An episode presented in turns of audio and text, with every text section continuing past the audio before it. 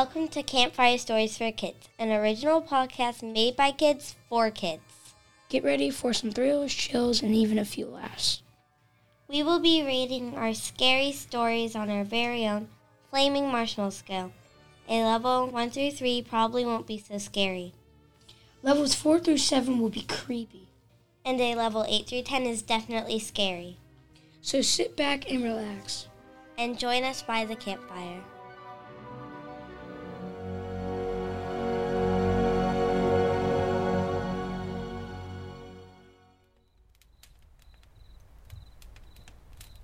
Oh, hello.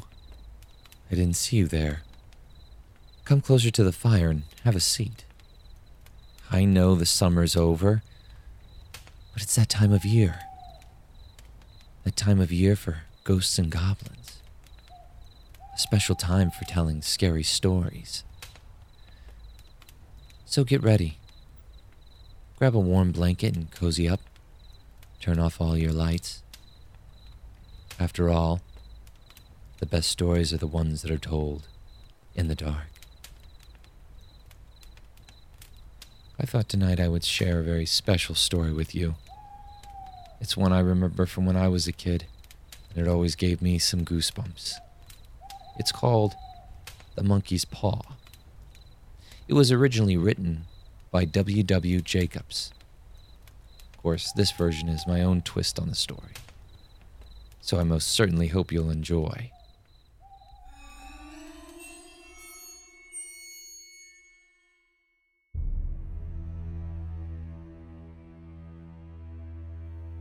It was just after dinner.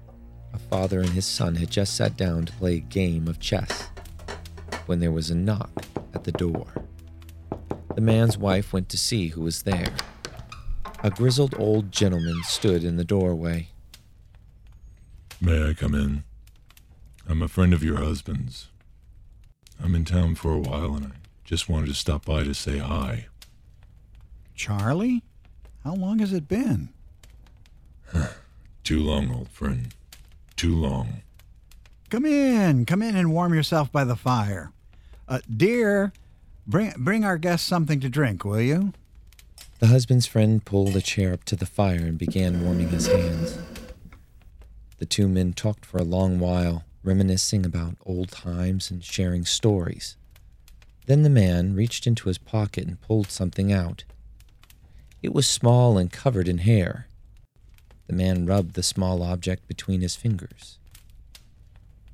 What's that? Hmm. Some kind of lucky rabbit's foot? No. Not lucky at all. More of a curse, really. How do you mean? It's a monkey's paw. I got it from an old merchant in Morocco. He said it would grant me three wishes, whatever I wanted. But each wish would come at a great price. I should have listened. Instead of pleasure, this thing has only brought me suffering. Oh, what a bunch of rubbish. Ah, hush, old woman. No, no, I, I suppose it is. The man stared at the mummified paw with its three remaining bony fingers. Then he tossed it into the fire. Whoa, whoa, whoa, whoa, wait. The husband quickly attempted to pull the paw out of the fire before it burned. If what you say is true, let me have it. Don't be a fool. It's only going to bring you grief. Maybe this time it'll be different. Maybe. I only hope it doesn't bring you as much misfortune as it brought me. Now, I must be on my way. I still have a very long way to go before I can rest. The husband walked his friend to the door and hugged him goodbye. The next morning, while the family was sitting around the table eating their breakfast, the husband stared at the monkey's paw sitting in his hand. Can you put that ugly thing away? Some of us are trying to eat our breakfast. Come on, does that thing really need to be on the table? What if. uh, What if what Charlie said last night was true? What? That that thing is cursed? No, no, no, no, no, no, no, no. what if it really does grant its owner three wishes? Ooh, if it does, maybe you can act for something that we can really use. Yeah. How about a small fortune? Then we'd be set for life. Yeah, that would be nice, not to have to worry about money for once. So be it. The husband gripped the paw tightly in his hand. I wish to be a wealthy man. What was that? What just happened? It moved. It, it, it moved in my hand. I, I felt it.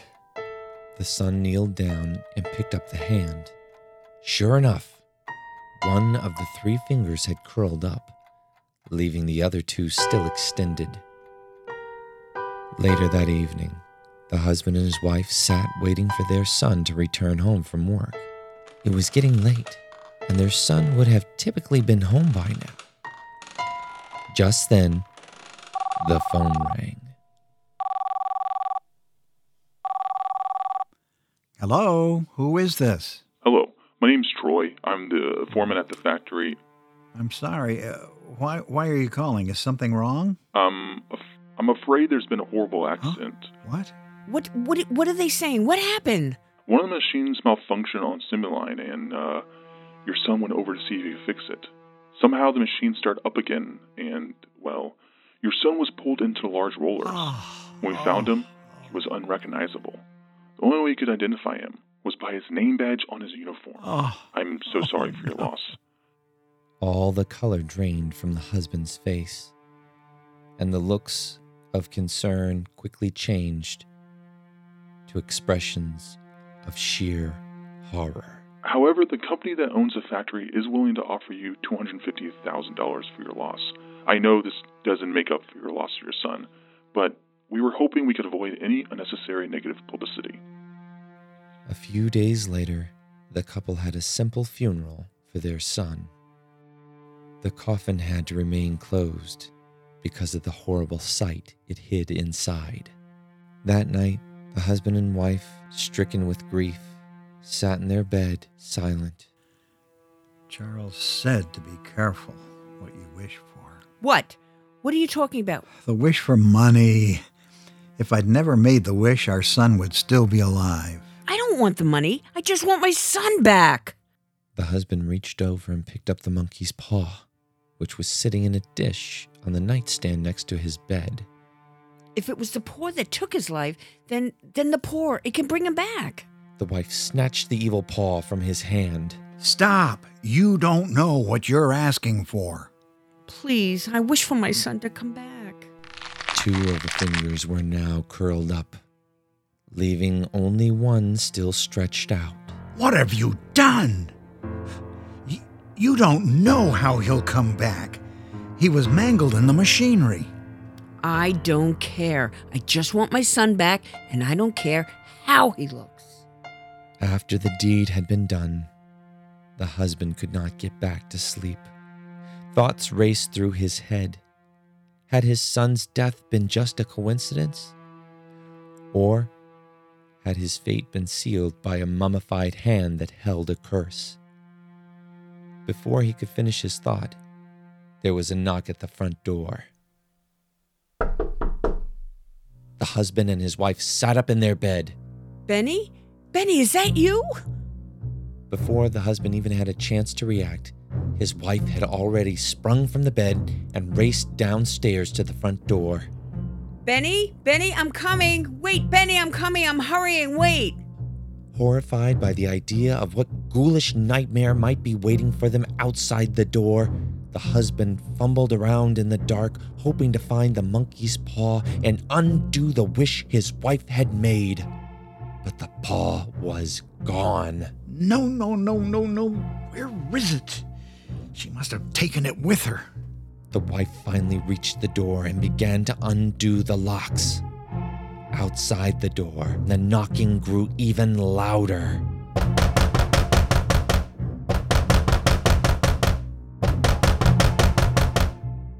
The husband stumbled his way down the stairs in the dark.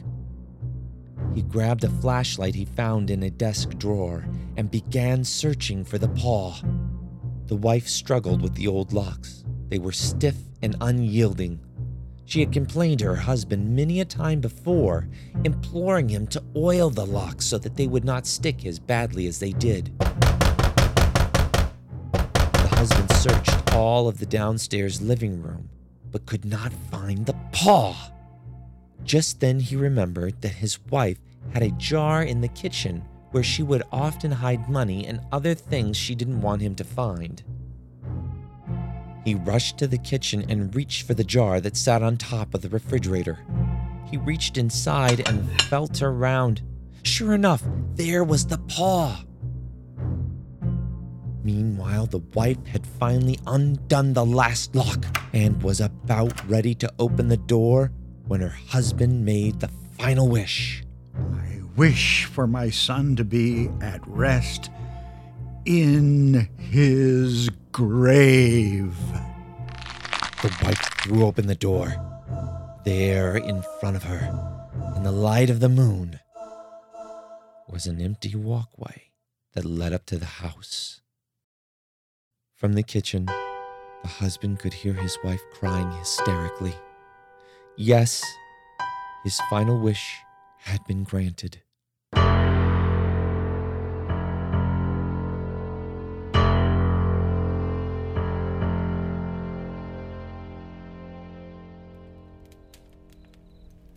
Well, campers, I hope that wasn't too scary for you.